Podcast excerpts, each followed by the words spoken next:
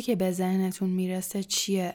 یه ماده که از یه منبع نور تابش میشه مثل نور خورشید، نور شم، نور لامپ یا براتون مفاهیم معنوی تدایی میشه مثل نور دل، نور امید یا اصلا برای شما نماد پاکی و خوبی مطلقه شما رو یاد هر چی بندازه قطعا بازم یکی از مهمترین پدیده هایی که بشر باهاش سر و کار داره. نور با اینکه اصلی ترین دلیل بینایی ماست اما چیزی نیست که فقط با چشم قابل درک باشه.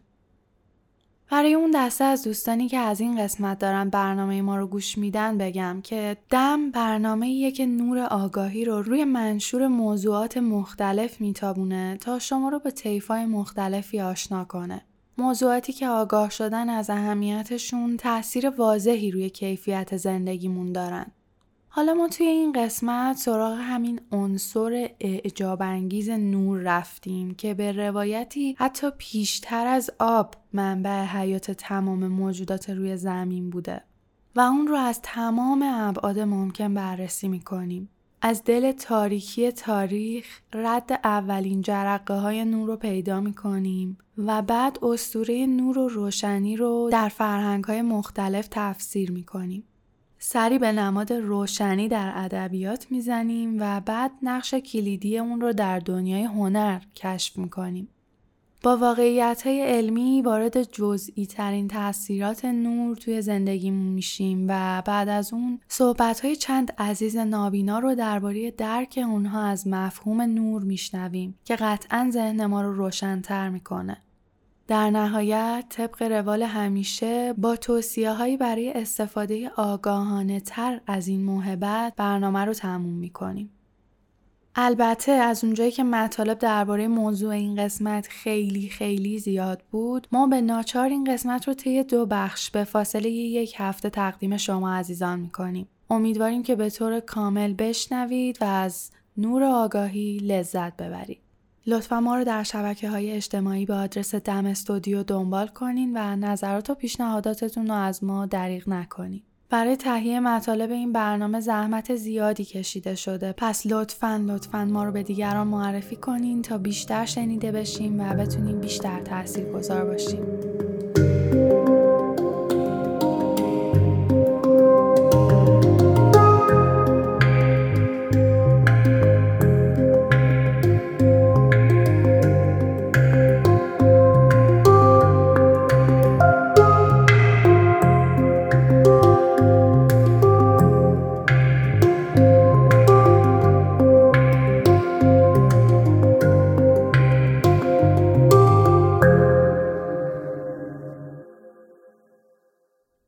تحقیقاتی که من کردم از دیدگاه تاریخ و فرهنگ از سه زاویه میشه موجودیت نور رو بررسی کرد. اول از همه این که منابع نور که به دو دسته طبیعی و غیر طبیعی تقسیم میشن اصلا از اول چجوری به وجود اومدن.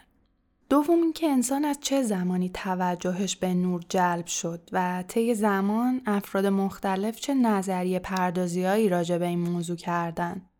و سوم که توی فرهنگای اقوام و ملل مختلف نور چه نقشی داشته و سمبل چه چیزایی بوده. اگه به تئوری Big Bang اتکا کنیم می‌تونیم بگیم تا جایی که می‌دونیم اولین نوری که در جهان هستی به وجود اومده ناشی از اون انفجار بزرگ و آزاد شدن مقدار خیلی زیادی انرژی بوده و هر منبع نور دیگه ای در این جهان به مرور زمان از همون نور تشکیل شده. واقعیت اینه که فضای بیکران هستی عمدتا از تاریکی یا به قول علم امروز از انرژی تاریک و ماده تاریک تشکیل شده و هر نوع نوری که در دل این تاریکی به وجود میاد یه جورایی علائم وجود انرژی و در نتیجه حیاته. و جالب اینه که هر چیزی که ما می‌تونیم در کل جهان هستی به واسطه نور ببینیم و بشناسیم فقط پنج درصد این جهان رو تشکیل میده. اغلب منظومه ها حول ستاره قولاسایی تشکیل شدن که جاذبه و انرژی داره و معمولا نور درخشانی ازش متساعد میشه. خورشید ما هم که در واقع بزرگترین و قدیمی ترین منبع نوریه که ما زمینی ها می‌شناسیم حدود چهار ممیز 6 میلیارد سال پیش تشکیل شده و از اون موقع داره بیوقفه از خودش انرژی تابش می‌کنه. همین خورشید و همین نور باعث شده زمانی که شرایط جوی زمین مساعد شد اولین علائم حیات روی این کره شکل بگیره و در واقع فتوسنتز اولین عمل تبدیل نور به انرژی برای رشد بود. به لطف خورشیدی که چهار میلیارد سال پیش به دنیا آمد، زندگی اولین آدم ها حدود 5 تا 7 میلیون سال پیش روی زمین شکل گرفت. بشر چند میلیون سال با همین منبع نور طبیعی زنده بود و به اشکال مختلف زندگی کرد. تا حدود 400 هزار سال پیش که برای اولین بار آتش رو کشف کرد.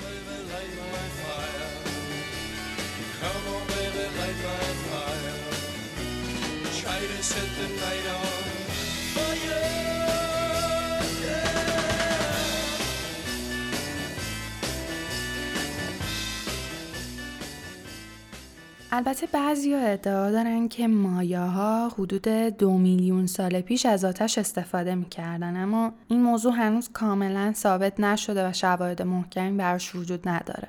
کشف آتش به وسیله تیکه های سنگ چخماق اولین منبع نور غیر طبیعی و دستاز بشر به حساب میاد. که یه جوره زندگیش رو متحول کرد چون حالا می‌تونست نه تنها در شب روشنایی داشته باشه بلکه غذاش رو بپزه و توی سرما هم خودش رو گرم کنه. اولین مشعل ها برای روشن نگه داشتن طولانی مدت آتش حدود هفتاد هزار سال پیش اختراع شدن و در واقع صدف یا سنگ توخالی یا ماده غیر آتشزای دیگه بودن که داخلش رو با علفهای خوش یا خورده چوب پر می‌کردن و روش چربی حیوانات میریختن و روشنش می‌کردن. حدود 400 سال پیش از میلاد یونانی ها و بعد هم مصری ها با اختراع نخ فیتیله و با استفاده از موم زنبور اصل تونستن شم درست کنن. حتی توی آسیا مردم شم رو به وسیله چربی نهنگ درست می‌کردن. سالهای سال مردم با همین آتش و نور شم زندگی می‌کردن تا حدود سال 1790 میلادی که اولین لامپا اختراع شدن. اولین لامپ ها لامپ های گازی بودند و به وسیله گازهای متان، بوتان یا پروپان روشن می شدن. این اختراع در اصل متعلق به انگلستان بود اما خیلی سریع به آمریکا و بقیه نقاط دنیا برده شد و اوایل هم بیشتر برای روشنایی خیابونا در شب ازش استفاده می شد چون به خاطر گازی که داشته مناسب محیط های باز بوده. انقلاب بعدی تو این زمینه حدود یک قرن بعد و بعد از کشف الکتریسیته اتفاق افتاد. شاید شما هم به اشتباه فکر کنین که این ادیسون بوده که برق شهری رو اختراع کرده اما باید بدونین که اختراع سیستم جریان برق شهری یه جورایی محصول تلاش مشترک فارادی و تسلا بوده و ادیسون در واقع لامپ الکتریکی رو اختراع کرده. بعد از اختراع لامپ الکتریکی فرم لامپ ها به سرعت پیشرفت می‌کنه و از لامپ های فیلامنتی به فلورسنتی، شارژی و در نهایت LED امروزی تبدیل میشه. پس متوجه شدیم که نوری که ما انسان ها می‌شناسیم و می‌تونیم ببینیم میلیون ها سال قبل از دل تاریکی با آزاد شدن انرژی به وجود اومده و خورشیدمون که زندگیمون رو روی زمین مدیونش هستیم چهار و نیم میلیارد سال پیش به دنیا اومده و تا همین 400 هزار سال پیش که آتش رو کشف کنیم فقط با نور خورشید زندگی می‌کردیم. و لامپای الکتریکی که الان بدون اونها نمی‌تونیم زندگی کنیم فقط 200 ساله که اختراع شدن. البته اینو هم گوشه ذهنتون داشته باشین که کاربرد نور توی دنیای امروز به روشنایی محدود نمیشه بلکه کل دنیای تکنولوژی هر چیزی که می‌بینیم و نمی‌بینیم و اطلاعاتی که به صورت نور از طریق امواج و کابل ها مدام در حال جابجا شدن هستن هم شکل های دیگه ای از نورن. مثلا نور لیزر رو توی ذهنتون بیارین که خدمت زیادی به علم پزشکی و همینطور طراحی صنعتی کرده.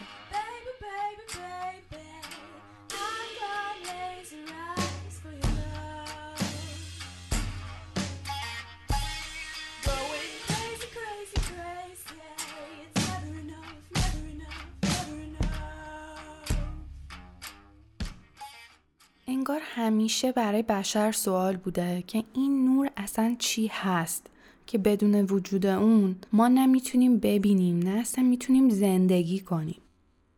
متفکران نظریه پردازه زیادی توی دوران باستان درباره ماهیت نور حرف زدن. اگه بخوام خیلی خلاصه براتون بگم از قرن پنجم پیش از میلاد شروع می‌کنم. وقتی که امبدوکلس فیلسوف یونانی گفت همه چیز در این جهان از چهار المان آب، هوا، خاک و آتش تشکیل شده و الهه آفرودیت این چهار المان رو در چشم انسان قرار داده و بعد آتش رو روشن کرده تا انسان بتونه به وسیله اون ببینه. در واقع اون زمان باور بر این بوده که نور چیزیه که از چشم انسان متساعد میشه. در قرن 300 پیش از میلاد اقلیدوس در کتاب اپتیکا نوشته نور به صورت خطی در فضا حرکت می‌کنه و اومده قوانین بازتاب رو به صورت ریاضی توضیح داده. البته دیگه اون موقع دانشمندا و اکثریت مردم می‌دونستن که نور از منبع نور به صورت یک پرتو به سمت چشم ما تابیده میشه. سال 55 پیش از میلاد هم لوکرتیوس این نظریه رو مطرح می‌کنه که نور و گرمای خورشید به صورت ریز ذراتی که بهشون اتم گفته میشه از خورشید به سوی زمین پرتاب میشن. در قرن دوازدهم میلادی ابن حیسم که بهش لقب پدر فیزیک نور میدن لطف بزرگی به پیشرفت بشر در زمینه شناخت نور و استفاده از اون برای ساخت عدسی ها و دوربین ها می‌کنه. در قرن 16 میلادی دکارت نظریه ماهیت موجی شکل نور رو ارائه میده و میگه که نور در مواد مختلف سرعت های مختلفی داره. این باعث میشه دکارت بنیانگذار فیزیک مدرن نور بشه. در قرن 17 و 18 میلادی دانشمندای زیادی روی ماهیت نور مطالعه کردن از جمله ایزاک نیوتون تا به این نتیجه تکمیلی رسیدن که نور متشکل از ریز ذراتیه طبق گفته اوکلیدوس که همونطور که دکارت گفت به صورت موجی حرکت می‌کنن. حدود یک قرن بعد فاراده یه سری آزمایشاتی انجام میده و متوجه میشه که پرتوهای نور در حضور یه میدان مغناطیسی میچرخن و نتیجه می‌گیره که این امواج حتما خاصیت الکترومغناطیسی هم دارن. می‌رسیم به اوایل قرن بیستم زمانی که مکس بلانک در مطالعاتش به این نکته رسید که امواج نور تابش شده می‌تونن یه مقدار مشخصی انرژی داشته باشن و با اتکا به نظری های انیشتین درباره تابش ها در نهایت نظریه کوانتومی نور شکل می‌گیره. در این نظریه مدرن نور هم می‌تونه ماهیت ذره‌ای و هم ماهیت موجی داشته باشه و حاوی ریزذراتی به نام فوتون یا کوانتوم نوره. فوتون ها در واقع بسته های انرژی هستند که هم خاصیت موجی دارن هم ذره‌ای. کار مهم دیگه که انیشتین انجام داد این بود که سرعت نور در خلا یعنی بالاترین حد سرعت در طبیعت رو به درستی اندازه گیری کرد. که چیزی حدود 300 هزار کیلومتر بر ساعت اندازه گیری شد. اندازه گیری این مقدار خیلی مهم بود چون بعدها پایه مفهوم سال نوری شد و تونستیم به وسیله اون فاصله های نجومی رو تخمین بزنیم. بیاین یه بار ساده تر مرور کنیم. انسان اول فکر می‌کرده که نور از چشماش به بیرون تابیده میشه. بعدا فهمیده که پرتویی که خطی حرکت می‌کنه و بعد فهمیده که از ذرات اتمی تشکیل شده که از منبع نور متساعد میشه. بعدها متوجه شده که نور ماهیت موجی شکل داره و بعدا فهمیده که این امواج الکترومغناطیسی هستن و انرژی دارن و مفهوم فوتون تعریف شده. و بعدتر تونستن بالاترین حد سرعت در طبیعت یعنی سرعت نور رو اندازه گیری کنن.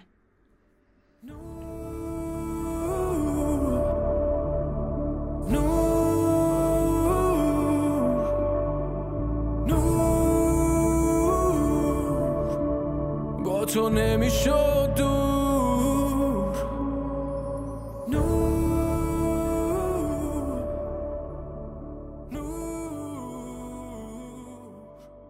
شکی نیست که نور منبع حیاته.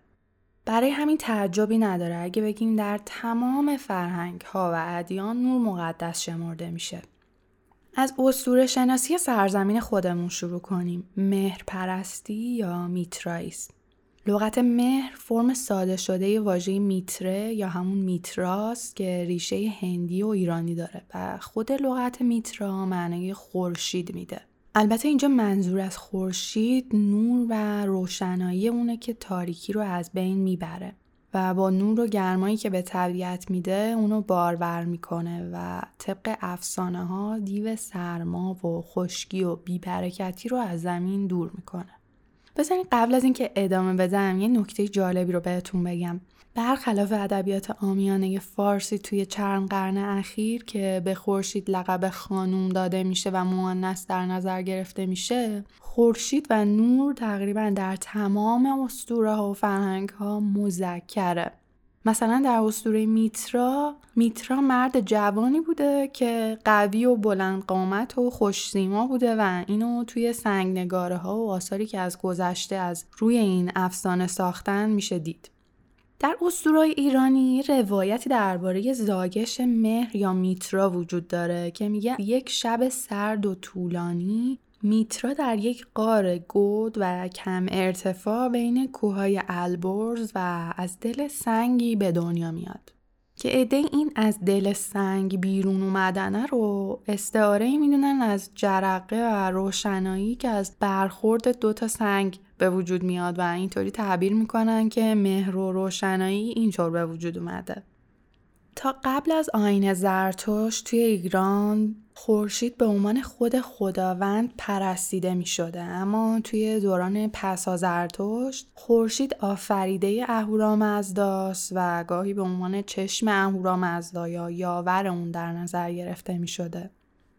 در هر صورت در اون دوران میترای ایرانی اهمیت خیلی زیادی داشته و بعدها با گسترش امپراتوری ایران خورشید پرستی به سایر نقاط دنیا هم منتقل میشه و در تمام سرزمین ها دارنده همه صفات خیر و مثبت و جنگنده با پلیدی و مظهر برکت در انسان ها و گیاهان و حیوانات بوده. با اینکه به زرتشتیان و ودایی هایی که توی هند بودن لقب آتش پرستی داده شده اما اونا در حقیقت هیچ وقت خود آتش رو ستایش نمی‌کردن و فقط ازش به عنوان واسطه ای برای وصل شدن به پروردگار نور و تطهیر و پاک شدن استفاده می‌کردن.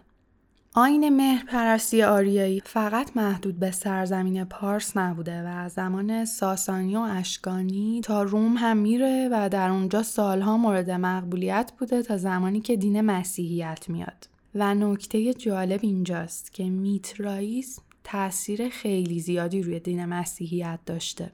در حدی که خیلی ها میگن اصلا چارچوب مسیحیت بر پایه مهرپرستی بنا شده و این دو دین اشتراکات زیادی دارن. برای خود من خیلی جالب بود. برای همین دو نمونه از این شباهت ها رو اینجا براتون میگم. اول از همه اون شب سرد و طولانی که جلوتر گفتم میترا توی اون شب به دنیا اومده به روایتی همون شب یلداست که با اختلاف کمی از اون یعنی 25 دسامبر روز تولد مسیح در نظر گرفته شده و مسیحی ها این روز رو تحت عنوان کریسمس جشن می‌گیرن و حتی بعضیا میگن اون ریسه هایی که توی جشن کریسمس باهاش درخت کاج رو تعظیم می‌کنن الهام گرفته از یه رسم قدیمی پارسیه که مردم برای دعا کردن شمهایی رو روشن می‌کردن و روی درخت های کاج میذاشتن.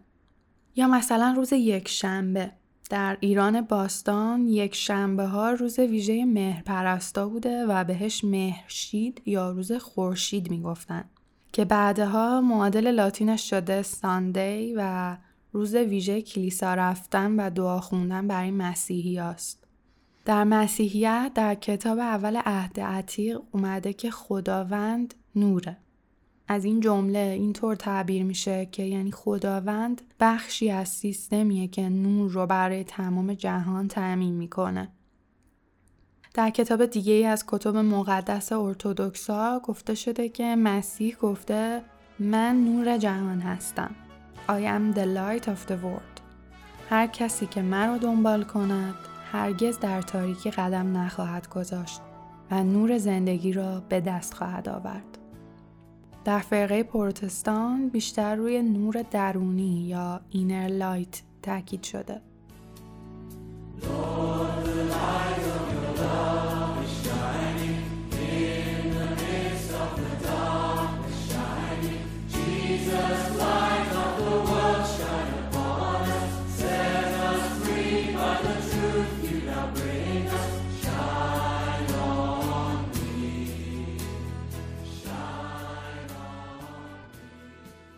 آین میترایسم در ایران روی آینای اسلامی هم تاثیر زیادی داشته. همونطور که می‌بینیم اکثر آداب و رسوم و نیایش ها مربوط به زمان طلوع و غروب خورشید یا قرار گرفتن اون در وسط آسمون هستند.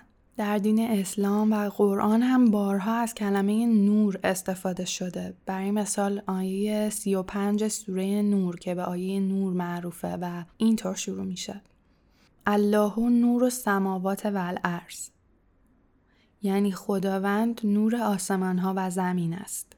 که البته از این کلمه نور تعبیرهای مختلفی میشه مثل هدایتگر بودن، کمال و خیر مطلق.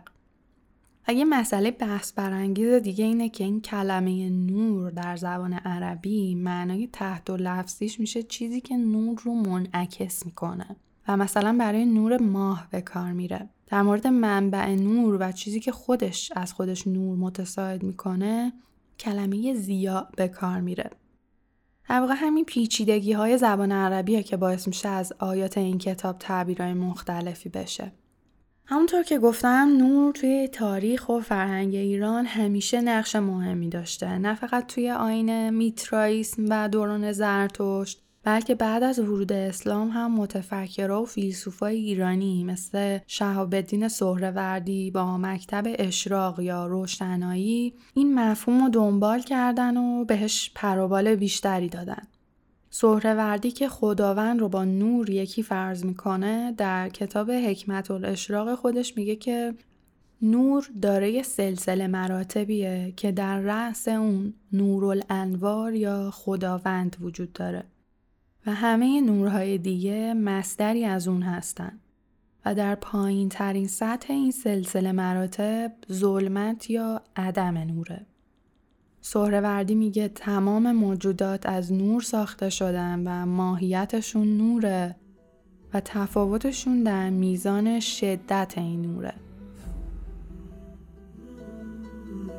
نور على نور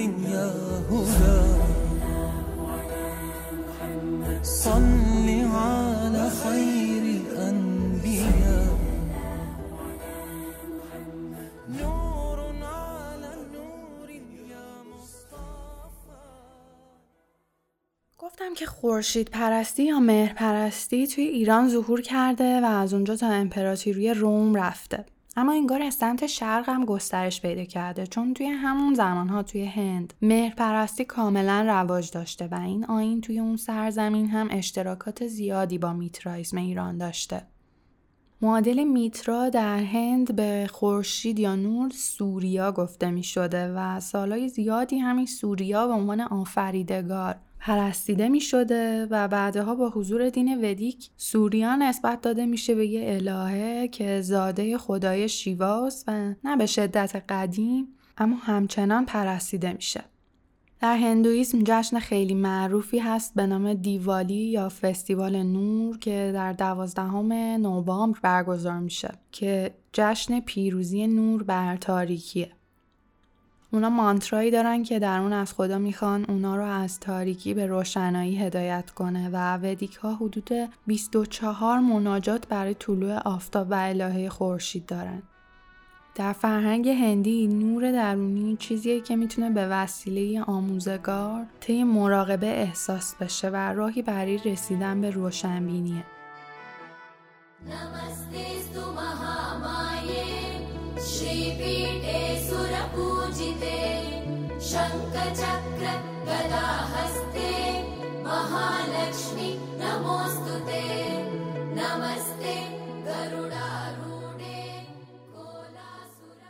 اگه بخوام اشارات جزئی به فرهنگ های دیگه که نور توی اونها اهمیت داشته بکنم باید بگم در بوداییزم هم نور اهمیت ویژه‌ای داره. در کتاب مقدس بودا از چندین بودا نام برده شده که همگی به نوعی مرتبط با نورن.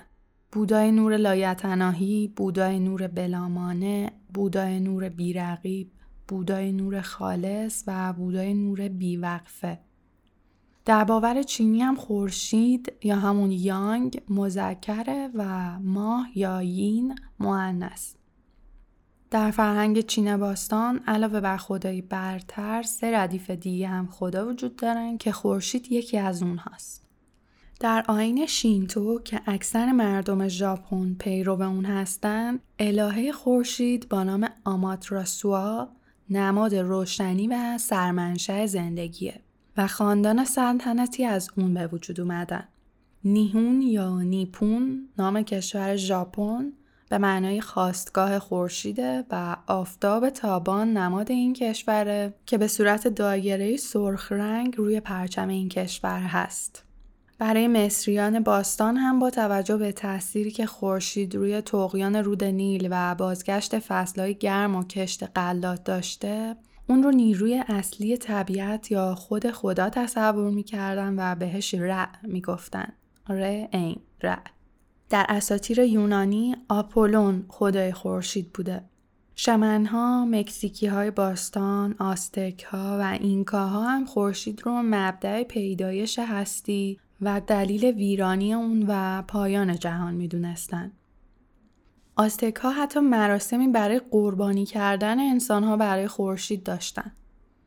در دین مانوی هم که شخصی به نام مانی که ادعای پیامبری می‌کرده اون را بنا کرده خدا به معنای واقعی کلمه نور در نظر گرفته می شده. مانی جهان رو به قلمروهای تاریکی و روشنی تقسیم کرده بود و اعتقاد داشت که بالاخره روزی خداوند نور بر شیاطین تاریکی پیروز میشه و زمین رو از تکه های نوری که در وجود انسان هاست دوباره می‌سازه. قصه های مادر بزرگ آینه خود منه تلسم جادوگر باید با دستای تو بشکنه با دستای رفاقته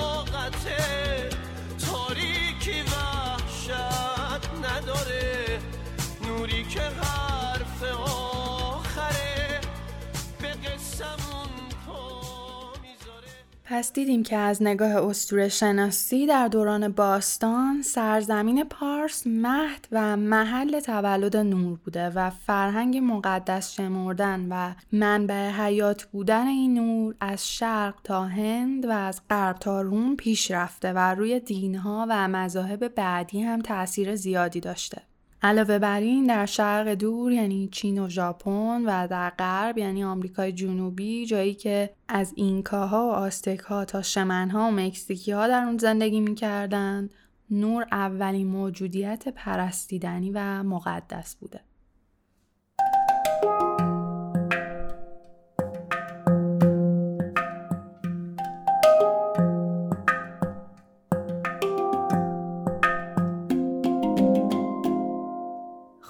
از تاریخ و نظریه ها و اسطوره ها میگذریم و می‌رسیم به بخش هنر و ادبیات. به طور کلی در ادبیات چه ادبیات ایران و چه جهان نور المانی بسیار کاربردی بوده چون به عنوان نمادی برای خیلی از موضوعات از فیض الهی و حقیقت تا زندگی و امید به کار گرفته می شده. اگه بخوام برای این موضوع مثال بیارم که نمونه ها واقعا بیشمارن اما من توی این فرصت کم اقتنا می‌کنم به یه شاعر شعر نوی پارسی که در شعرهاش به نوعی برای تمام نمادهایی که گفتم از واژه نور استفاده کرده. بله، سهراب سپهری ملقب به شاعر طبیعت. سهراب جایی از نور به عنوان نماد زندگی یاد می‌کنه و خیلی ساده و روشن میگه زندگی تابش نوری است در صبح دم زایش خورشید که به رقص آوردش گرد و غبار. از اونجایی که نور در ادبیات می‌تونه نماد هدایت به سوی حقیقت و گاهی خود حقیقت باشه سپهری در اشعارش این موضوع رو اینطور بیان می‌کنه. صبح یعنی وسط قصه تردید شما کسی از در برسد نور تعارف بکند. و در همین راستا جای دیگه میگه من مسلمانم. قبلم یک گل سرخ. جانمازم چشمه مهرم نور. که اینجا واژه نور می‌تونه نماد تطهیر در پرتو حق باشه. اگه تا حالا توجه کرده باشین در بیانهای شاعرانه واژه امید هم همیشه همراه با نور میاد. نور امید. و غالبا اشاره به نوری داره که از دل تاریکی و سیاهی بیرون میاد و با خودش اوضاع و احوال خوبی میاره. سهراب هم از این ترکیب بهره برده و جایی گفته زندگی شعله شمعی است که در ظلمت شب نور امید دهد خانه دل را. زندگی، حقیقت یا امید اینا مهمن. اما برای سهراب عشق از اینها مهمتر بود. این شاعر عاشق طبیعت جای دیگه از نور برای بیان قداست عشق استفاده می‌کنه و میگه بیا زوب کن در کف دستان من جرم نورانی عشق را. و وصل به عشق رو به زیباترین حالت ممکن اینطور بیان می‌کنه. خوشا به حال گیاهان که عاشق نورند. و دست منبسط نور روی شانه های آنهاست. و غم تبسم پوشیده نگاه گیاه است. و غم اشاره محوی به رد وحدت اشیاست. خوشا به حال گیاهان که عاشق نورند و دست منبسط نور روی شانه آنهاست. وصل ممکن نیست. همیشه فاصله هست. اگرچه منحنی آب بالش خوبی است برای خواب دلاویز و ترد نیلوفر همیشه فاصله هست. دوچار باید بود. وگرنه زمزمه حیرت میان دو حرف حرام خواهد شد.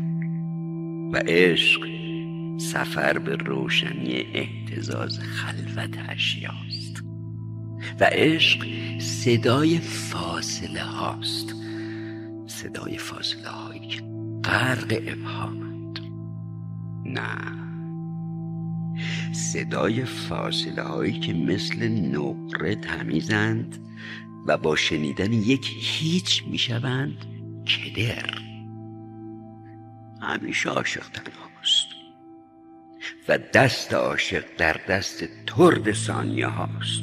و او و ثانیه ها می روند آن طرف روز و او و ثانیه ها روی نور می خوابند و او و ثانیه ها بهترین کتاب جهان را به آب می بخشند و خوب می دانند که هیچ ماهی هرگز هزار و یک گره رودخانه را نگشود و نیمه شبها با زورق قدیمی اشراق در آبهای هدایت روانه می گردند و تا تجلی اعجاب پیش می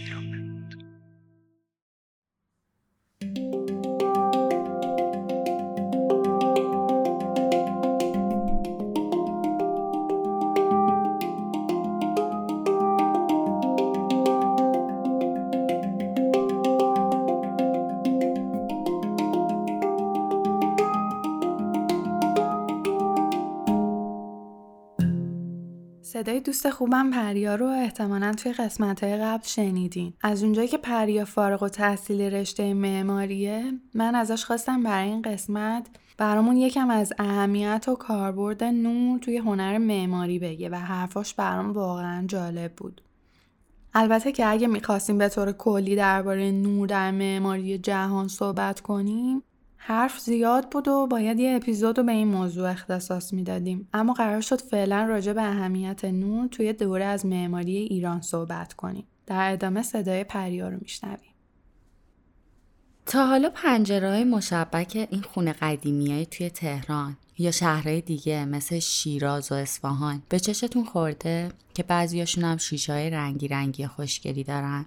به این مدل پنجره میگن ارسی. آدم با دیدن همچین پنجره هایی ممکنه بشینه و ساعتها زل بزنه به بازی نور و سایه و رنگ. حالا چرا بحثمون رو با اورسی شروع کردم؟ چون این پنجره ها یکی از علمان هایی هستن که رابطه مستقیم با کاربرد نور در معماری سنتی ایران دارن. اگرچه معمارای خوشزوق و کاربلد این سرزمین از زمانی که اولین بناها به صورت حرفه‌ای ساخته شدن یعنی حدوداً 4000 سال پیش از میلاد مسیح می‌دونستن که چطوری باید با طراحی فضاها از نور بهترین استفاده رو بکنن اما ما توی این وقت محدودی که داریم به معرفی چند تا از این علمان ها در هزاره اخیر اکتفا می‌کنیم. اینطوری حداقل وقتی این بار چشمون به یکی از پنجره ها یا روزنه ها افتاد یا حتی وقتی به نقشه خونه خودمون دقت کردیم یادمون میفته که نور چه نقش مهمی توی طراحی بنا داشته. اول از همه به این موضوع اشاره کنم که توی معماری سنتی ایران به خاطر رعایت حریم شخصی و حفظ امنیت مراتب چیدمان فضا طوری بوده که از بیرون امکان دید مستقیم به قسمت‌های داخلی بنا وجود نداشته باشه. مثلا نقشه خونه ها رو به دو فضای بیرونی و اندرونی تقسیم می‌کردن. و بعد می اومدن هشتی رو طراحی می‌کردن که فضای چارزلی یا هشت و تو ورودی خونه ها قرار گرفته و فضای تاریک اون به وسیله نور از کنار یا بالای سقف روشن می شد.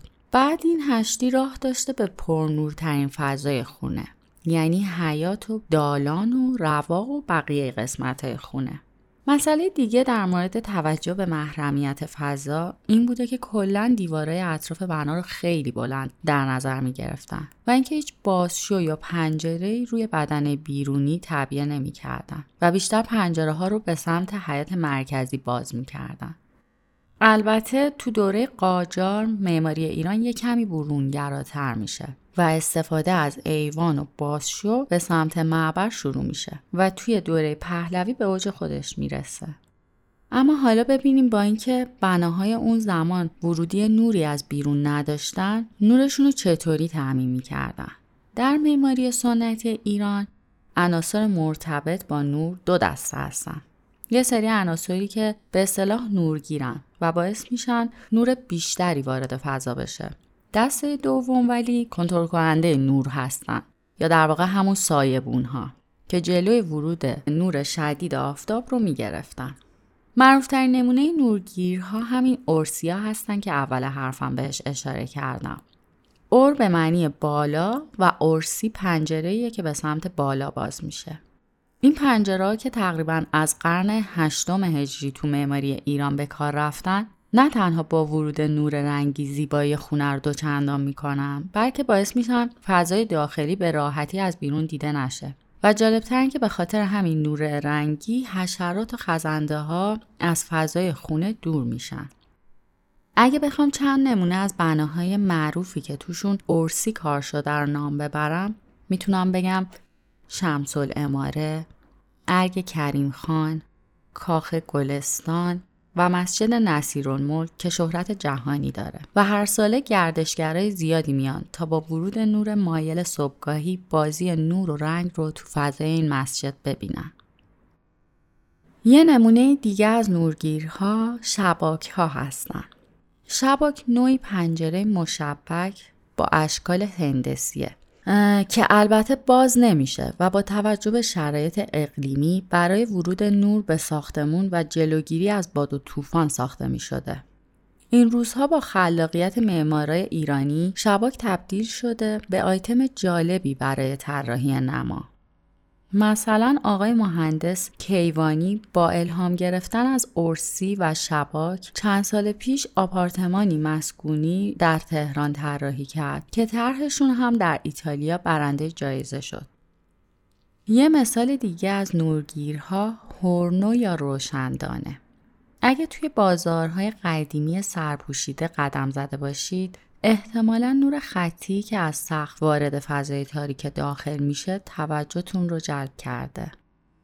در واقع وجود سقف لازم بوده تا دمای هوای اون فضا رو متعادل نگه داره و آدما بتونن به راحتی توی بازار راه برن و خرید کنن. تعبیه کردن حفره هایی که بهشون هورنو یا روشندان میگن هم فضا رو روشن می‌کرده و هم باعث تهویه هوا می‌شده. آخرین المان نورگیر که می‌خوام راجع بهش صحبت کنم جامخانه است. جامخانه در بناهایی به کار می‌رفته که سقف گنبدی شکل داشتن و غالبا زیر زمین بودن و ورودی نور دیگه ای نداشتن. مثل همامای قدیمی. روی نوک سقف گنبدی این نماها دریچه بزرگی تعبیه می شده که باعث ورود نور و تهویه هوا بشه. زمستونا هم برای جلوگیری از ورود سرما روی این حفره ها رو با جام یا شیشه و به وسیله یه ماده مثل بتونه میپوشوندن.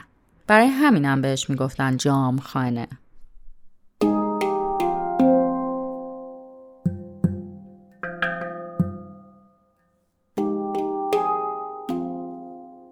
گفتم دسته دوم های معماری مرتبط با نور سایبونان معروفترینشون رواق ها هستن که فرم قدیمی تری از همون ایوان ها هستن در واقع رواق فضایی که سقف و ستون داره و جلوی بارندگی و تابش مستقیم آفتاب رو می‌گیره و برای اقلیم های استفاده می شده که نور و حرارت خورشید شدید بوده و بهتر بوده که کنترل بشه. یه مثال دیگه از کنترل کننده های نور تابش بنده که اصطلاحا بهش سرسایه هم می‌گفتن و به کمک گچ و نی ساخته می شده. تابش بندها بالای در و پنجره ها نصب می شدن و به وسیله اونا میزان نور ورودی کنترل می شده. می‌دونین که شرایط اقلیمی توی ایران خیلی متفاوته و ما تقریبا در هر موقع از سال هر گوشه از این خاک آب و هوای متفاوتی داریم. همین موضوع باعث شده حتی در شهرسازی های قدیمی هم مسئله ورود نور یا ایجاد سایه رعایت بشه. توی شهرهای گرمسیری و کویری مثل یزد و کرمان و کاشان بعضی کوچه ها رو با دیوارهای بلند و سرپوشیده درست می‌کردن تا آبرهایی که از اونجا رد میشن هم بتونن بیشتر روز از سایه و خنکی هوا استفاده کنن. خب پس متوجه شدیم که نور در معماری سنتی نقش پررنگی داشته و باعث شده که معمارهای ایرانی برای رفاه بیشتر ساکنین بناها و استفاده بهتر از نور طبیعی دست به خلاقیت بزنند و علمانهایی رو مثل ارسی، شباک، رواق و تابشبند طراحی کنند که پیش از این در جای دیگه از دنیا به کار نرفته بود. البته قطعا جغرافیایی که ما درش زندگی می کنیم علاوه بر ابداع چنین علمانهایی نیاز به طراحی و پلان مناسب برای فضا داشته تا بشه از نور طبیعی تابستون و زمستون و صبح و ظهر و عصر نهایت استفاده رو کرد. زاویه تابش خورشید با توجه به اینکه کشور ما تو نیم کره شمالی قرار داره و همینطور حرکت زمین که به صورت مایل هست مشخص میشه. در واقع مسیر حرکت خورشید یکی از اصلی ترین آیتم های شروع طراحی پلانه. یعنی میان از روی این مسیر طرح یا دیاگرام فضاها رو ترسیم می‌کنن. توی طراحی خونه های قدیمی قسمت شرقی رو که آفتاب مایل و شدیدی داشته اختصاص می‌دادن به فضاهای کم اهمیت مثل انبار که از سقف نور می‌گرفته فضاهایی که رو به جنوب بوده و بیشتر آفتابگیر بوده قسمت زمستان نشین خونه بوده و قسمت شمالی بنا که اغلب سایه بوده به عنوان قسمت تابستان نشین خونه در نظر گرفته می شده و بیشتر توی فصلهای گرم ازش استفاده می کردن. یعنی یه جورایی از تمام فضای خونه استفاده می‌کردن و توی خونه خودشون ییلاق قشلاق می‌کردن. در حال حاضر توی بخش طراحی یه آپارتمان مسکونی با توجه به همین موضوع یعنی زاویه تابش نور اتاقها یا فضای نشیمن و پذیرایی رو حتی امکان تو سمت جنوب ساختمون قرار میدن تا نورگیری بیشتری داشته باشه. در واقع همین ساخت آپارتمان ها و آپارتمان نشینی بود که باعث شد معماری ایرانی دستخوش تغییراتی بشه. و همونطور که گفتم نورگیرهایی که قبلا فقط رو به حیات خونه باز می‌شد رو به معابر باز بشه. خونه ها که کوچیک و کوچیکتر شدن نور ورودی هم کم و کمتر شد. البته دیگه نور مصنوعی از طریق برق شهری در دسترس بود تا خونه رو روشن کنه. ضمن اینکه به خاطر سرما و گرما بهتر بود خونه ها پنجره های خیلی بزرگی نداشته باشن تا سرما و گرما زیاد وارد خونه نشه. اما توی چند سال اخیر بعد از اینکه شیشه ها و پنجره های دو جداره اختراع شدن و مسئله صرف جویی انرژی مطرح شد یه جورایی همه متوجه شدن که نور طبیعی برای حال عمومی آدما چقدر مهمه معمارای مدرن شروع کردن به طراحی فضاهایی که غالبا مینیمال هستن و پنجره های بزرگ و قدی دارن و بیشترین نور ممکن رو بدون هیچ مانع و تشریفاتی به خونه راه می‌دادن. از اساتید سبک مینیمال هم که احتمالا می‌دونی ژاپنیا هستن. اینجا می‌تونم با اشاره به قسمتی از صحبتهای تادا آندو معمار معروف ژاپنی بیشتر این موضوع رو براتون باز کنم. تادا آندو در مورد نقش نور در معماری مدرن میگه من نور را طوری به فضای داخلی معماری هدایت می کنم که آن نور فضا را با ایجاد عمق تعریف کند و فضای بسیار مهیج به وجود آورد. آندو دقیقا همین کار رو توی کلیسای نور The Church of Light که تو اوساکای ژاپن طراحی کرده انجام داده. یه فضای مستطیل شکل کاملا ساده و مینیمال با دیوارهای از جنس بتون و بدون پنجره و سندلی هایی که با داربست های ساختمان کلیسا درست شدن. هنر آندو این بوده که با ایجاد یه شکاف بزرگ به شکل صلیب روی دیوار شرقی یعنی جایی که محراب کلیسا قرار داشته اون فضای مهیجی که بهش اشاره کرده رو به وجود آورده. چون هر روز موقع طلوع نور خورشید از این شکاف صلیبی شکل وارد میشه و تمام فضای کلیسا توسط این صلیب نورانی روشن میشه. خب صحبت هام رو با نقل قولی از بن ون برکل معمار هلندی تموم می‌کنم که میگه معماری هنر بهینه سازیه بهینه سازی فضا با استفاده از امکانات طبیعی محیط. و به عقیده من نور بهترین امکانیه که طبیعت در اختیار ما قرار داده.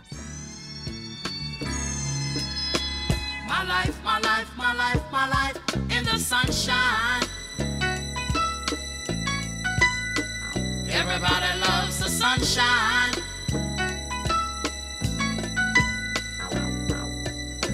Sunshine. Everybody loves the sunshine.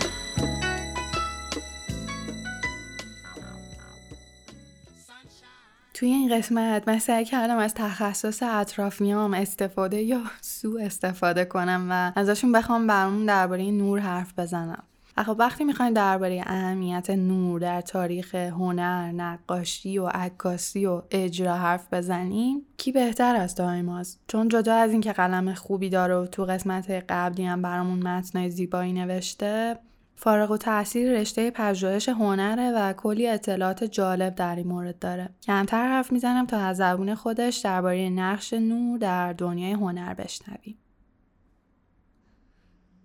خب همونطور که تا اینجا شنیدید ما توی جهانی زندگی می‌کنیم که اساسش بر نور و به طور خاص نور خورشیده. و عجیب نیست که هر چیزی که وجود داره وجودش به این نور وابستگی داشته باشه. و خب هنرم از این قاعده مستثنا نیست. با اینکه احتمالا می‌دونید ولی یادآوری می‌کنم که خود کلمه هنر ابتدا در زبان سانسکریت سونره بوده که از ترکیب کلمه سو به معنی نیک و نر یا نره به معنای انسان ساخته شده. یعنی انسان نیک انسان خوب که بعدا در زبان اوستایی تمام سینها به ه تبدیل شده و کلمه هونره به وجود اومده که بعدتر در پارسی پهلوی یا میانه تبدیل به شکل امروزی هنر شده. پس هنر یعنی انسان کامل و فرزانه که در نهایت این انسان کامل چیزهایی رو خلق می‌کنه که به این اسم یعنی هنر شناخته میشن. این هنر فقط محدود به خلق زیبایی ها نیست در واقع هنر به جای صنعت امروزی استفاده می شده پس هر آنچه که انسان خلق می‌کنه و فایده ای داره چه یه خونه باشه یه دیگ مسی چه یه گلدون شیشه ای باشه و چه یه شمشیر فولادی حتی اگه لزوما زیبا هم نباشه طبق تعریف اولیه هنر محسوب میشه. پس حالا که هنر یعنی خلق کردن واضحه که مثل اکثر پدیده های زمینی نور تاثیر بسیار بسیار مستقیم و مهمی در هنر را داره. همونطور که می‌دونید هنرهای هفتگانه عبارتند از موسیقی، مجسم سازی، نقاشی، ادبیات، معماری، هنرهای نمایشی یا تئاتر و سینما. تو پرانتز بگم که شکلهای مختلفی واسه این دستبندی ارائه شده و این شکلی که من گفتم شکل کلاسیکشه وگرنه بعضیا به جای نقاشی هنرهای ترسیمی رو مطرح کردن که شامل خطاطی و عکاسی هم میشه یا بعضی جاها هنر دوم و حرکات نمایشی مثل رقص و سیرک و اپرا تعریف کردن حتی بعضی جاها رقص رو به عنوان هنر ششم به جای نمایش گذاشتن. اما تو کلیت ماجرا فرقی نداره و ترتیبش هم واسه بحث ما مهم نیست. پس همونطور که واضحه نور حداقل در پنج تا از این هفت هنری که گفتم به طور مستقیم نقش داره. به طوری که بدون اون اصلا شدنی نیستن. اون دو تای دیگه هم موسیقی و ادبیات هستن که میشه گفت بدون نور هم قابل اجرا. هرچند که مثلا بدون نور حتی نوشتن و خوندن یه متن ادبی هم تقریبا امکان نداره و فقط میشه شنیدش اما با وجود حروف بریل و استفاده از حس لامسه میشه با اغماز گفت که این دوتا هنر به نور وابسته نیستن. خب بدیهیه که چون اکثر این هنرها دیداری هستن و به دیدن و چشم انسان مربوط میشن که تمام سیستم ادراکش با نور کار می‌کنه میشه درباره اهمیت نور در این هنرها صحبت کرد.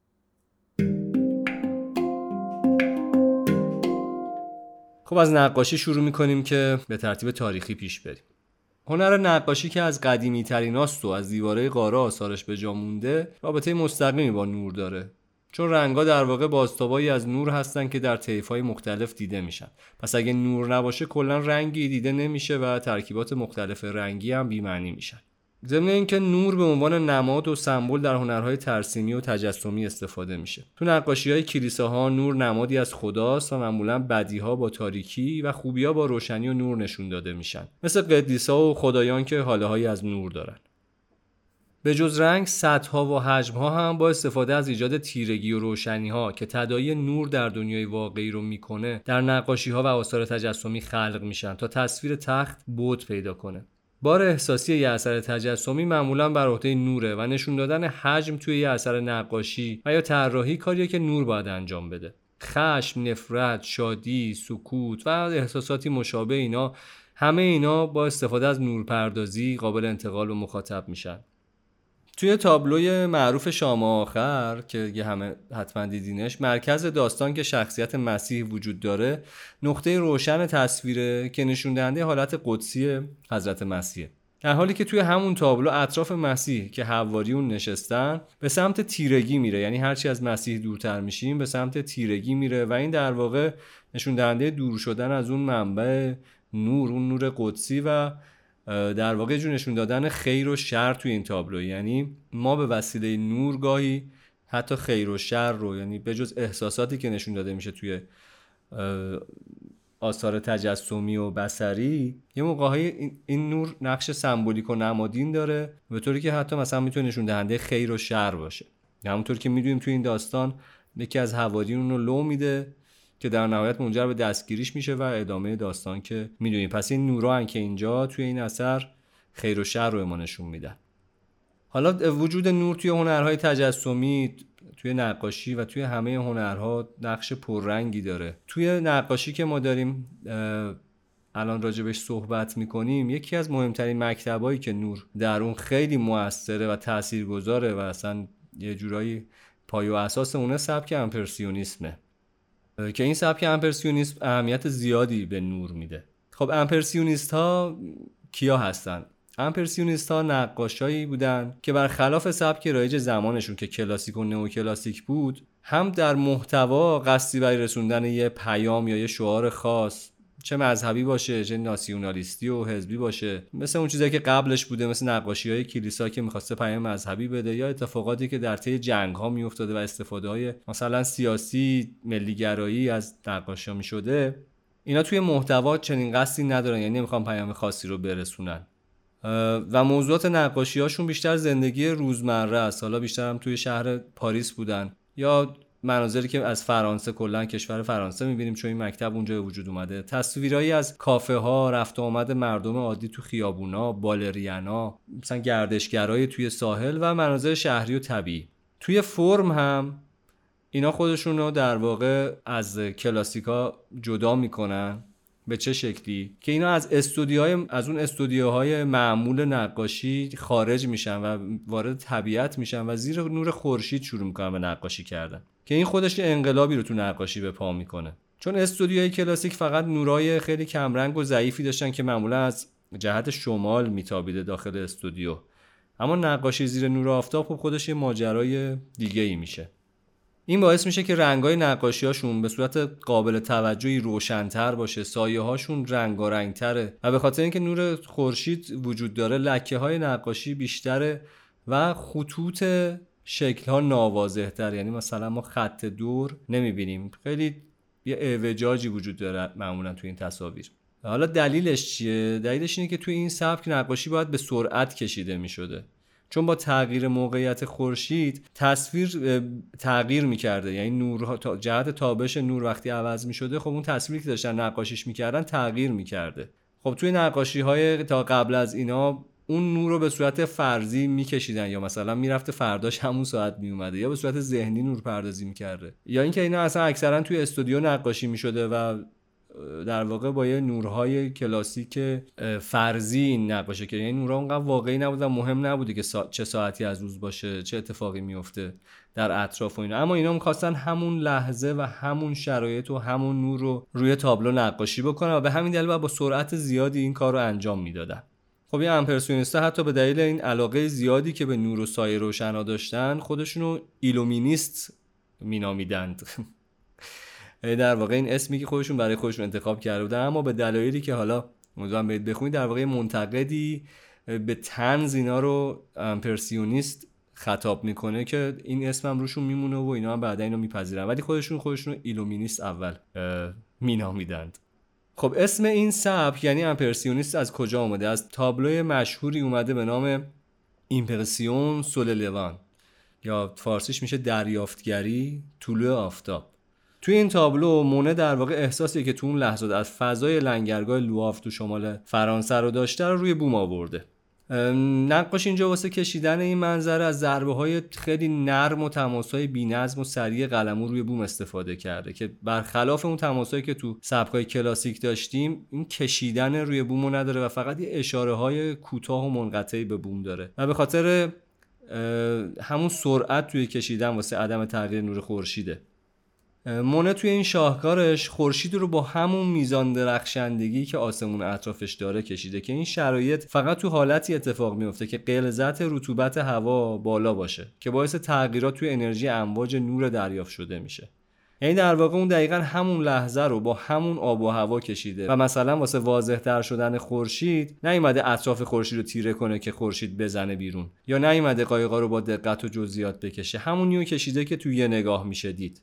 و این یعنی امپرسیون به انگلیسی impression و یا همون دریافت خودمون. یعنی همونطوری که از اسم این سبک مشخصه هدف یه دریافت کلی از تمام تابلو بوده بدون اینکه هیچ کدوم از سوژه ها بهشون ارزش خاصی داده بشه. در واقع همون برداشت سریع و کلی که خود نقاش موقع دیدن و کشیدن اون منظره داشته. یه چیزی شبیه اون مدل نگاهی که ما معمولا تو شرایط عادی به مناظر اطرافمون داریم. یه جوری که انگار همه چیز رو می‌بینیم ولی نمی‌بینیم. یعنی با جزئیات نمی‌بینیم یه دریافت کلی از فضا داریم. این دریافته در واقع اون impression ما از محیط یا امپرسیونه که دریافتیه که ما از اون فضا داریم. اون فضا یعنی دریافت کلی که از محیطمون داریم بدون پرداختن به جزئیات زیاد. خب پس نقاش این سبک برخلاف مکتب رئالیسم و نئورئالیسم که تا اون موقع جریان داشته تلاشی واسه طبیعی تر جلوه دادن سوژه نمی‌کردن و این تا حد زیادی تحت تاثیر ابداع و اختراع دوربین عکاسی در اون زمان بوده که دیگه طبیعی و واقعی بودن یه نقاشی رو تقریبا بیارزش می‌کرده.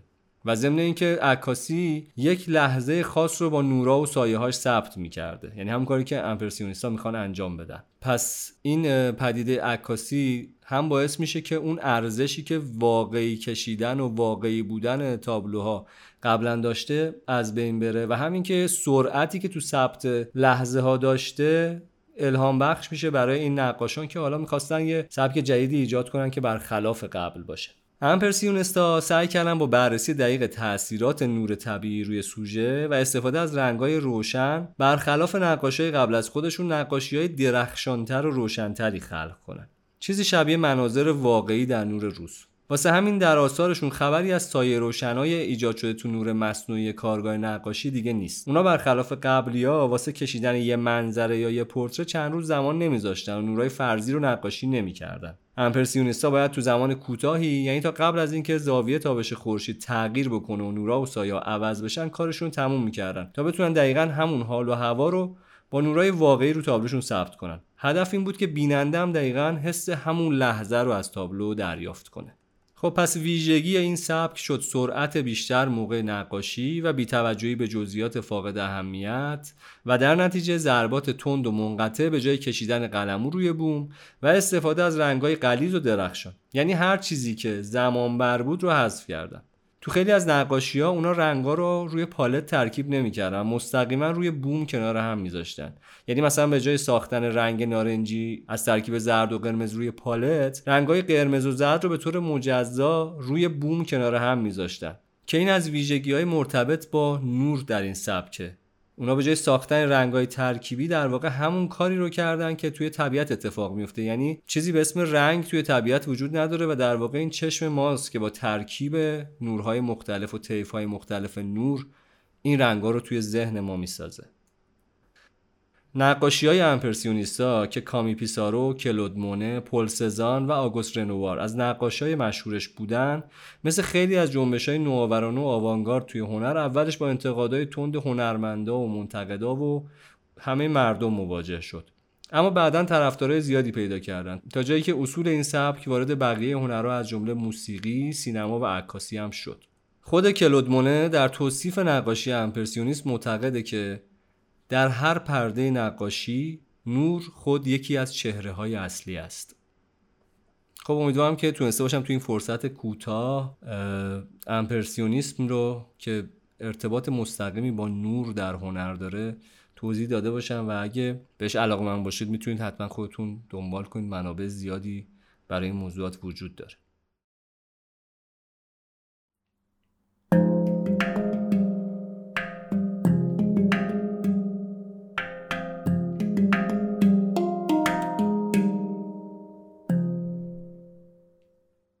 حالا بعد از شرح نسبتا مفصلی از تاثیر نور تو نقاشی و یاد کردن از امپرسیونیسم یه مختصری هم درباره نور توی تئاتر بگیم. وارد یه هنر دیگه ای از اون هفته هنر بشیم. اهمیت نور توی تئاتر یکی از مباحثیه که خیلی زیاد مطرح شده و جایگاه خاصی داره.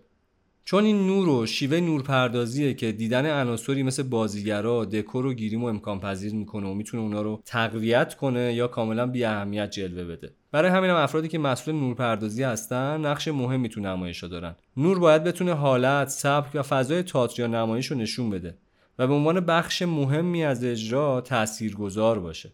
علاوه بر این نورپرداز باید بتونه با طراحی که بر اساس روانشناسی و تاثیر رنگ و نور انجام میده مثلا با استفاده از نورای روشن و گرم حالت سرخوشی و شادی رو ایجاد کنه و یا با نور و رنگای سرد و تیره فضای سرد و افسرده رو به وجود بیاره. در کل نورپرداز باید بتونه با نورپردازی هدف و مقصود کارگردان رو تأمین کنه و حالت و وضعیت نمایش رو اونطوری که در نمایش مشخص شده تعریف و توصیف کنه تا در نهایت مفهوم و حس مورد نظر به تماشاگر منتقل بشه. یعنی نور در فضا سازی صحنه و نمایش قطعا نقش خیلی مهمی داره. از معروف ترین نورهای تئاتر میشه به اسپاتلایت یا نور نقطه‌ای اشاره کرد که حتما باش آشنا هستید. حتما دیدینش جاهای مختلفی. همون دایره روشنی که روی بازیگر یا وسایل صحنه میفته و اهمیتش رو چند برابر می‌کنه. نوری که توی تاریکی شبیه یه مخروطه که قاعدش روی صحنه است و رأسش منبع نوره.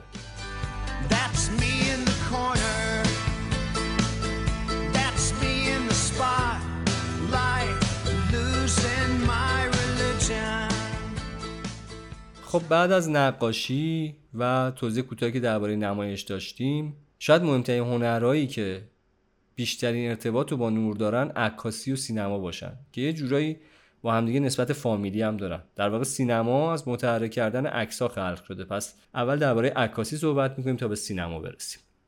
خب عکاسی در ساده ترین تعریف عبارت از ثبت و ماندگار کردن نورها بر روی یک صفحه. شاید واژه لاتین فوتوگرافی خودش گویاتر باشه.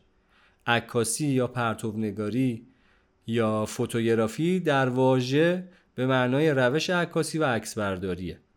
این هنر در اکثر زبانهای جهان فوتوگرافی نام داره که ترکیبی از دو تا واژه یونانی فوتو به معنی نور و گرافی به معنی ثبت یا نگارش. بنابراین فوتوگرافی به معنی نقش کردن یا نگارش با نوره. حالا گرافی رو یه جاهایی ثبت هم ترجمه می‌کنن یعنی ثبت کردن با نور.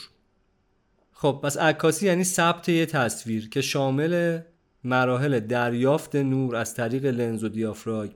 ثبت روی فیلم نگاتیو یا سنسورهای دیجیتال که امروزه هست که بهشون CCD میگن و ظاهر کردن اون تصویر مخفی حاصل از برخورد نور به نگاتیو که مرحله ظهور نام داره و ماندگار کردن اون روی کاغذ یا فایل های دیجیتال که حالا چاپ و ثبوت رو داریم بعدا تو دیجیتال هم که ماجرای خودش رو داره. در این فرایند دریافت و ثبت نور بر روی سطح حساس به نور مثل نگاتیو یا گیرنده تصویر باعث میشه نورای تابیده یا باز تابیده از اشیا روی سطح حساس به نور که یکی از حالیدای نقره و معمولا نقره کلورید هستن تاثیر بذاره و باعث ثبت تصاویر بشه. در واقع وسیله شیمی. همین اتفاق در دوربینای دیجیتال به وسیله سنسورهای حساس به نور و ثبت اطلاعات با اعداد و ارقام یا همون دیجیتال اتفاق میفته خب دوربین عکس برداری و در نتیجه اون هنر عکاسی یه روز و یه شبه خلق نشده. در واقع از صده 4 و 5 قبل از میلاد که مودی دانشمند چینی و ارسطو و اقلیدوس یونانی دوربین سوراخ سوزنی رو اختراع کردن تا همین امروز که های دیجیتال هر روز در حال پیشرفت هستن و میشه با گوشی های تلفن عکسای فوق العاده با کیفیتی ثبت کرد این پروسه ادامه داشته.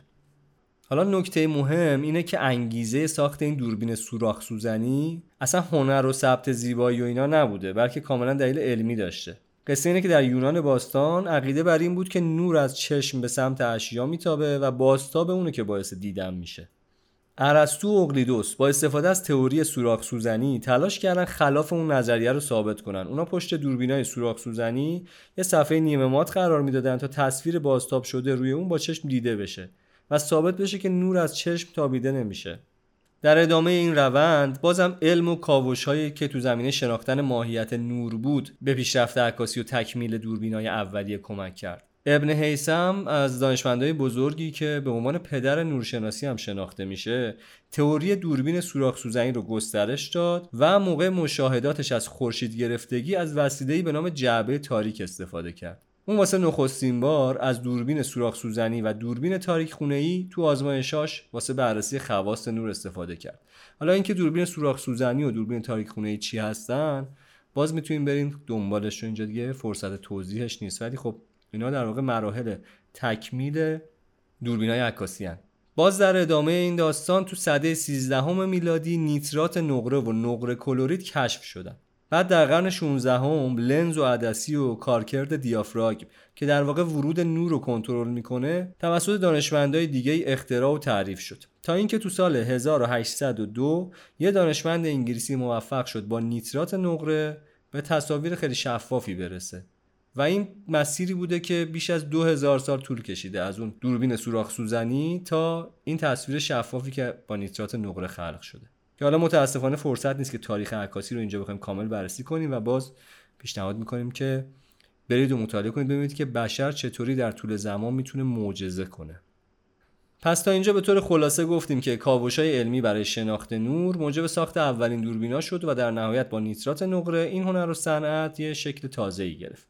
حالا نیترات نقره چه نقشی داره توی این ماجرا؟ به طور ساده باید بگیم که فیلم ها یا نگاتیوا که اولش از جنس شیشه بودن و حالا پلاستیکی هستن روکش ژلاتینی دارن که نیترات نقره در اون وجود داره. ماجرا اینه که این ماده به نور حساسه و وقتی نور بهش می‌خوره خاصیتش تغییر می‌کنه. این باعث میشه که بعد از قرار گرفتن فیلم در اون ماده ظهور که به نوعی حلال این ماده است قسمت های نور خورده و نور نخورده از همدیگه جدا میشن و نگاتیو خلق میشه.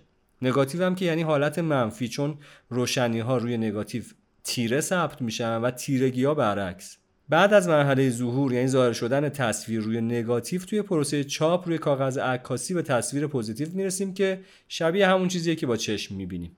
کاغذ عکاسی هم دقیقا به دلیل حساسیت به نوره که می‌تونه تصاویر رو ثبت کنه و به همین خاطر تمامی مراحل ظهور و چاپ در تاریک خونه انجام میشه. حالا هرچند که توی تاریک خونه موقع چاپ میشه از نور قرمز استفاده کرد. در واقع کاغذ عکاسی به نور قرمز حساس نیست. و البته مرحله خیلی مهم مرحله ثبوته. محلول معروف به داروی ثبوت باعث تثبیت تصاویر میشه و اگه نبود این تصاویر بعد از مدتی در اثر نور دیدن زرد و کم کم محو می شدن عکس های زرد قدیمی رو که حتما یادتون هست. پس عکاسی یعنی نوردهی ظهور و ثبوت.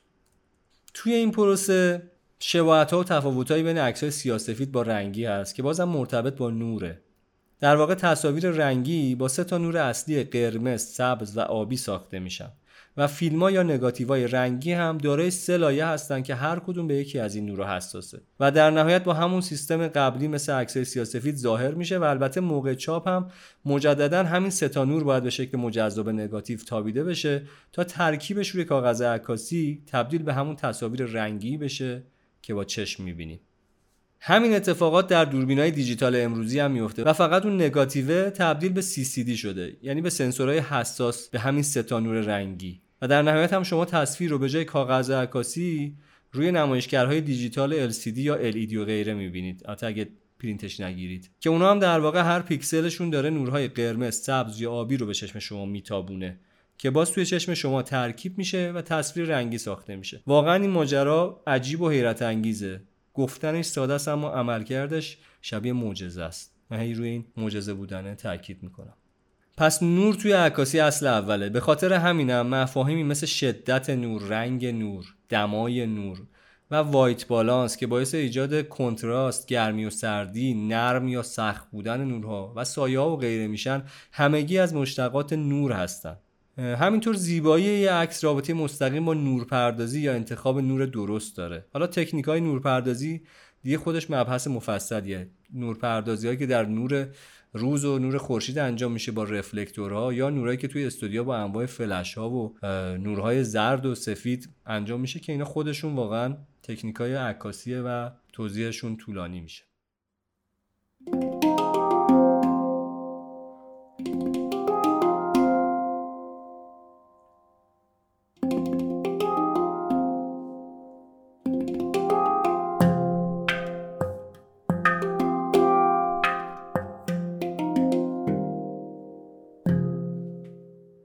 خب از عکاسی رد شدیم و همونطور که گفتیم الان رسیدیم به هنر هفتم سینما. تاریخچه سینما عملا شامل همون تلاشایی که واسه عکاسی شده هم میشه. اما اونجایی که متحرک کردن تصاویر برای بشر رویا میشه سینما متولد میشه. خود کلمه سینما هم از واژه یونانی کینما به معنی جنبش و حرکت گرفته شده. خب بگم که سیستم ثبت و ظهور و رنگی و سیاه و سفید بودن تصاویر تقریبا مشابه همون داستان عکاسیه. چیزی که اینجا تفاوت می‌کنه اختراع دستگاهی به نام سینماتوگرافه. شاهکاری از برادران لومیر. در سال 1895 در پاریس اونا دستگاه اعجاب انگیز خودشونو که هم وسیله‌ای برای نمایش فیلم بود و هم خودش دوربین فیلم برداری بود به جهانیان عرضه کردن البته نمیشه قاطعانه از اونا به عنوان مخترع سینما نام برد. چون دستگاهی مثل کینتوسکوپ ساخته توماس ادیسون، ویتاسکوپ و بایوسکوپ همگی در پیدایش دستگاه سینماتوگراف موثر بودند. حتی خود سینماتوگراف اولیه رو شخصی به نام لئون بولی ساخت که به دلیل کمبود مالی و اینکه نمی‌تونست هزینه های اختراع رو پرداخت بکنه مجبور شد اونو به لومیرا بفروشه و اونا در نهایت این اختراع رو تکمیل کردن و عرضه کردن. اینجا هم مثل عکاسی بشر با انتقال دانش و استفاده از تلاش ها و تجربیات پیشینیان خودش تونسته جهان رو دچار تحول بکنه. اما این متحرک شدن تصاویر و جانبخشی به فریم های ثابت چطور اتفاق میافته؟ جالبه که اینم مستقیما به نور و البته سیستم دریافت و ثبت تصاویر در چشم انسان ارتباط داره. تو دوره های آغازین سینما frame rate 16 فریم در ثانیه بود. frame rate هم یعنی همین یعنی چه تعداد فریم در یک ثانیه. که اون اولای این 16 فریم در ثانیه بود. یعنی دستگاه فیلمبرداری توی هر یه ثانیه 16 تا فریم عکس می‌گرفت. موقع پخش هم این 16 تا تصویر ثابت توی یه ثانیه پخش می‌شد. و چشم تماشاچی اونا رو یه تصویر متحرک می‌دید و درک می‌کرد. در واقع اینطوریه که تا قبل از محو شدن تصویر قبلی توی شبکیه و مغز تصویر بعدی دیده میشه و مغز انسان با قابلیت عجیبی که داره اون فاصله تاریک بین دو نور رو حذف می‌کنه و تصاویر پیوسته دیده میشن جالبه که این حذف فریم های تاریک به طور مستمر توسط چشم و مغز ما در زندگی روزمره هم داره انجام میشه. در واقع شما همواره موقع دیدن به خصوص پلک زدن فریم های تاریک و سیاهی دارید که مغز خیلی هوشمندانه اونا رو حذف می‌کنه اصلا فراموشش می‌کنید کلا. تا تصویر یه دستی دیده بشه. یعنی یه جور سیستم تدوین انگار داره مغز که خودش این فریم های سیاه رو خارج می‌کنه و میندازه توی سطل زباله. بعدها این 16 فریم تبدیل به 24 فریم در ثانیه شد. یعنی سینما با 24 فریم در ثانیه تصاویر رو نمایش می‌داد که تا امروز هم باقی مونده و استاندارد نمایش تصاویر الان هم همین 24 و 25 فریم در ثانیه حساب میشه. خب موقع پخش فیلم هم که باز دوباره ما استفاده از نور رو داریم یعنی به غیر از موقع ضبط که تصاویر با استفاده از نور ثبت میشن فیلم ها توی سینما ها هم باز دوباره با تابوندن یا پراجکت نور روی پرده اتفاق میفته احتمالا همون باید توی سینما اون نور جادویی که از اتاقک آپاراتخونه خارج می‌شد و بالای سر جمعیت خودش رو پرده میرسوند تا جادوی سینما رو جلوی چشم ما ظاهر کنه دیده باشیم. پس سینما هم هنر هفتم هم در واقع بدون نور نمی‌تونست وجود داشته باشه.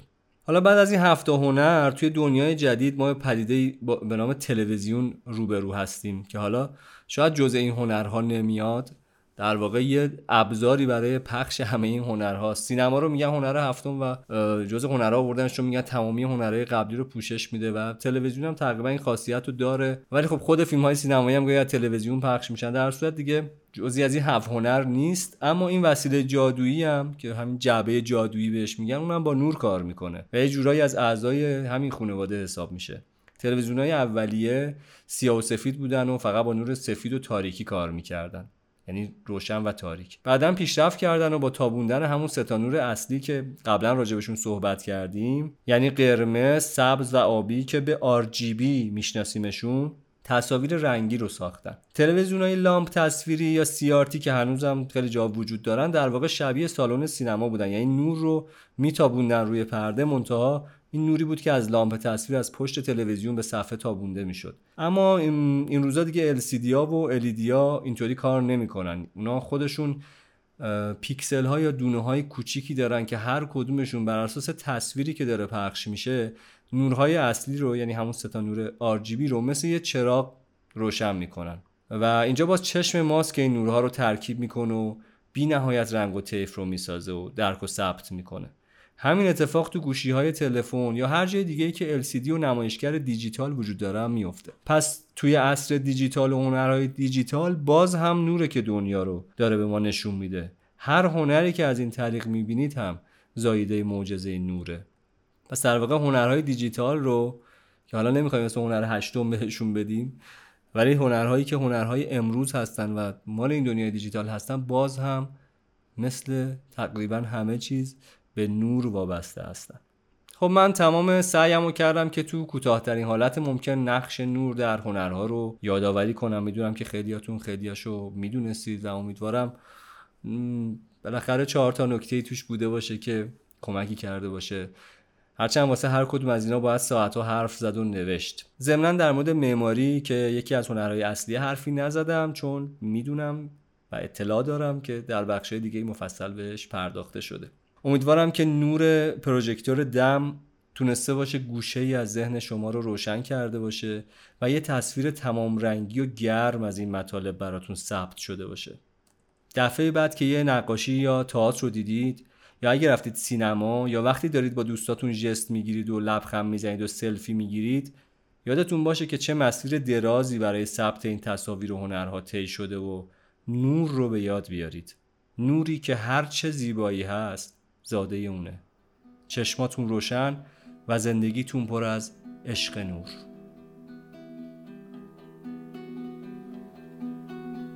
دیدی الان چی دیدم تو آب؟ ماهی عشق نور بیا عشق نور چه؟ ماهی های کوچولوی یه وجبی که عادت عجیبی دارن زندگیشون هم خیلی غم انگیزه می‌دونی چیکار می‌کنن؟ ها چیکار می‌کنن؟ اونا شبا میان رو آب ولی تا یه نور بندازی روشون یهو هجوم میارن میپرن بالا تو نور. می‌خوام برسم به مرکز نور. می‌خوان نور رو ببلن. اینی که میفتن رو خاک. یه خود برجه بورجه می‌کنن بعد میبین